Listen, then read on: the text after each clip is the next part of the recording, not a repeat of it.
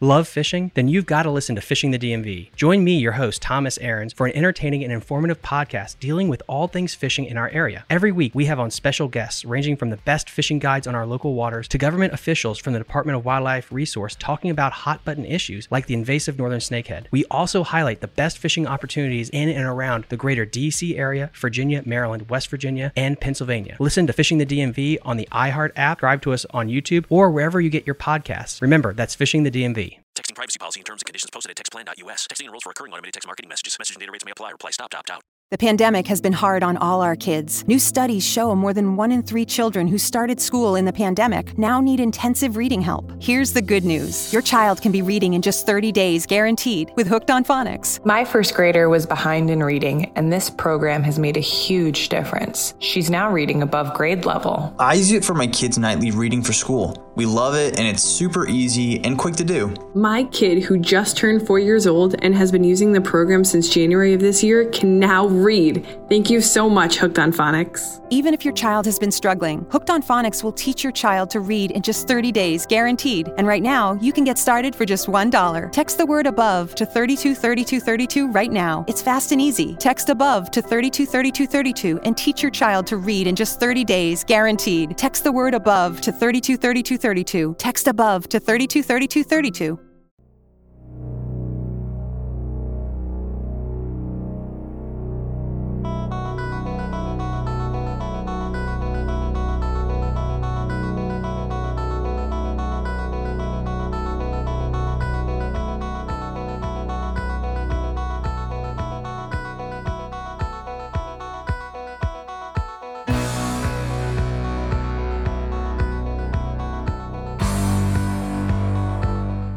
Salve a tutti ragazzi e bentornati su Glitch. Spero che le vostre vacanze siano andate bene, tranquille, ma soprattutto vi siate riposati mentalmente. Proprio per questo la puntata di oggi non sarà granché tecnica, quindi vi inonderà di nozioni fino a farvi diventare gonfi come il tacchino americano durante il giorno del ringraziamento, ma sarà soprattutto discorsiva e relativa all'annosa questione di come riuscire ad identificare un sito se sia fatto bene o meno. Naturalmente il tutto verrà veicolato tramite alcuni tools che vi consiglierò, che sono dei siti web su cui analizzare il sito in questione, che vi daranno delle metriche numeriche basate su una scala da 1 a 100 in modo da rendere il più facilmente comprensibile anche a chi non è inserito in questo sistema e non fa questo mestiere in maniera organica corretta ma soprattutto veloce se una cosa funziona o non funziona.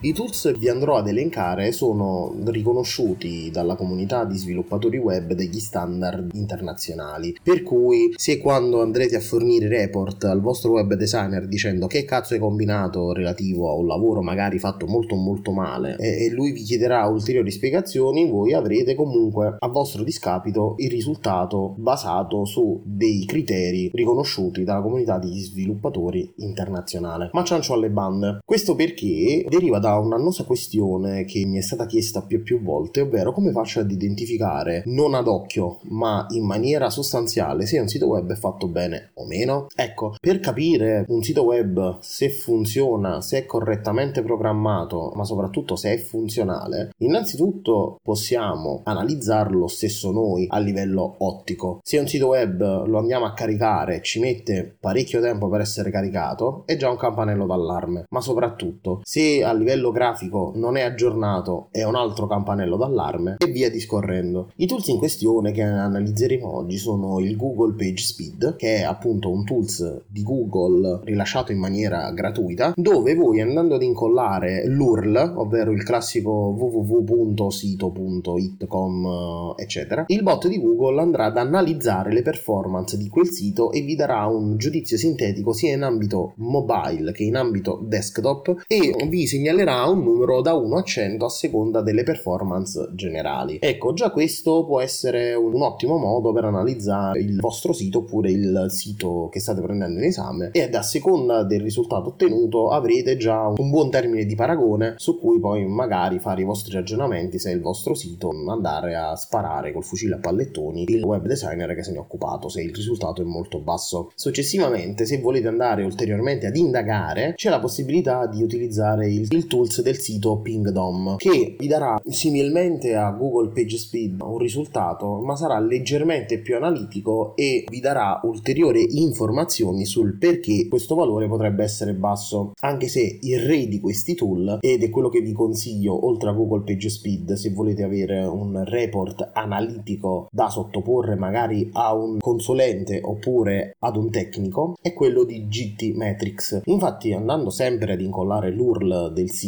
dopo aver ravanato qualche secondo vi andrà a fornire un report molto molto analitico seppur con all'inizio sempre la solita scala da 1 a 100 in relazione al giudizio generale del sito esportabile tranquillamente tramite il pulsante in alto a destra anche in pdf in modo da inviarlo magari al vostro tecnico e riuscire a chiedergli maggiori delucidazioni nel caso voi abbiate ricevuto un responso abbastanza basso. L'ultimo ma non ultimo che volevo sottoporvi si chiama web.dev questo tools si basa soprattutto su Google PageSpeed però all'interno vi va anche ad esplicare se ci sono delle falle di sicurezza riconosciute all'interno del CMS che è stato utilizzato oppure all'interno delle librerie JavaScript che il sito sta adottando e vi dice anche quando sono state scoperte e quando sono state fissate. Questo sempre per andare a sottoporre al vostro tecnico che vi ha curato il sito oppure in generale avrete un report analitico che vi vada a identificare correttamente quali possono essere i problemi. Per identificare poi successivamente i risultati, come potete notare da questi siti, loro utilizzano un grafico numerico generale che lavora su una scala da 1 a 100 e poi successivamente vi va ad elencare quali sono i parametri che hanno fatto aumentare o diminuire il risultato totale del report. Attualmente solo GTmetrix permette di esprimere esportarlo in PDF, ma eh, anche web.dev, se voi andate, cliccate sul, sul tasto del report, vi aprirà una pagina personalizzata che voi potrete facilmente con tanti tool a disposizione, ve ne metterò uno nelle note della puntata, ehm, generare un PDF a partire da quella pagina HTML in modo da avere della documentazione da sottoporre al vostro tecnico. PS, se vuoi supportare questo podcast, puoi tranquillamente collegarti all'indirizzo presente anche nelle note di ogni puntata magnetarman.com slash podcasts. A questo indirizzo corrisponderà la pagina del podcast Glitch dove ci sono tutte le informazioni per potermi supportare in maniera gratuita o a pagamento. In home page, ovvero magnetarman.com, sono presenti tutti i modi in cui puoi contattarmi per sottopormi degli argomenti per le prossime puntate oppure degli approfondimenti di argomenti già trattati. Vi ricordo infine di condividere questo podcast con chi potrebbe averne bisogno ed infine di lasciare una recensione su iTunes in modo da aumentare il più possibile le chance di farmi trovare da chi naviga le pagine della repository podcast di Apple. Io sono Giuseppe Pugliese e questo era Glitch. Vi aspetto alla prossima puntata. Avete ascoltato Glitch? Grazie.